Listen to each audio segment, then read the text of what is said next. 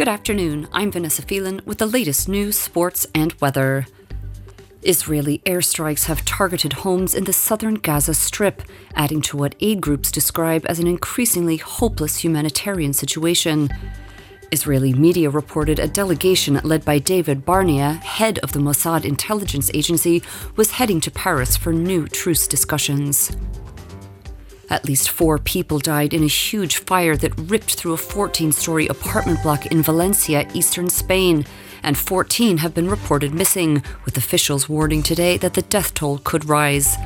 Spanish Prime Minister Pedro Sanchez is scheduled to visit the scene later today, and Valencia has announced three days of mourning and suspended the start of a month long annual festival. French prosecutors are investigating accusations of rape and sexual assault, including of minors, against top French psychoanalyst Gerard Miller.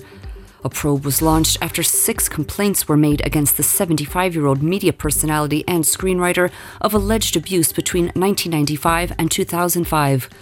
Miller has rejected the accusations.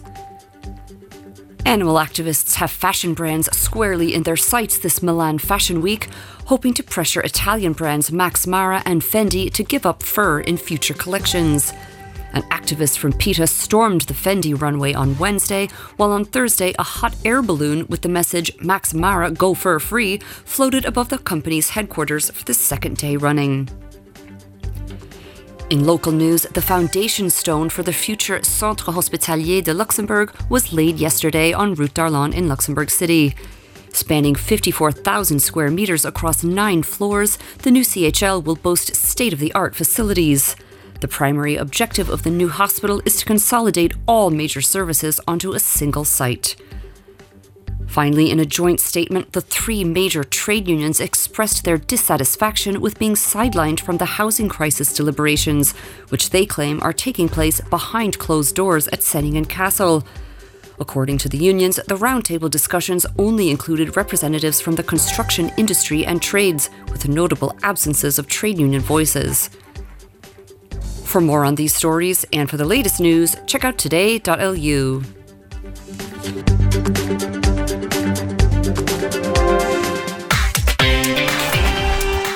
Turning now to sport. In golf, major winner Kim Sei-young of South Korea was among a trio leading by one shot in blustery conditions at the halfway stage of the 1.7 million LPGA Thailand today. Also at 10 under after two rounds at Siam Country Club Pattaya were Sweden's Madeleine Sagstrom and homegrown talent Patty Tavatanakit. Aston Villa midfielder Boubacar Kamara is facing eight months out after undergoing knee surgery in his native France. The 24 year old told the anterior cruciate ligament on his right knee in his Premier League side's 2 1 loss to Manchester United this month. The injury will keep him sidelined for the rest of the Premier League season and Euro 2024 in Germany. In cricket, Australia's bowlers sliced through some reckless New Zealand batting today to win the second 2020 international by 72 runs in Auckland and clinch the three match series. Finally, replacement fly half Josh Ioane landed two late penalties to give the Waikato Chiefs a 33 29 home victory over defending champions the Canterbury Crusaders to kickstart the Super Rugby season. Can't get enough sport? Then head over to today.lu.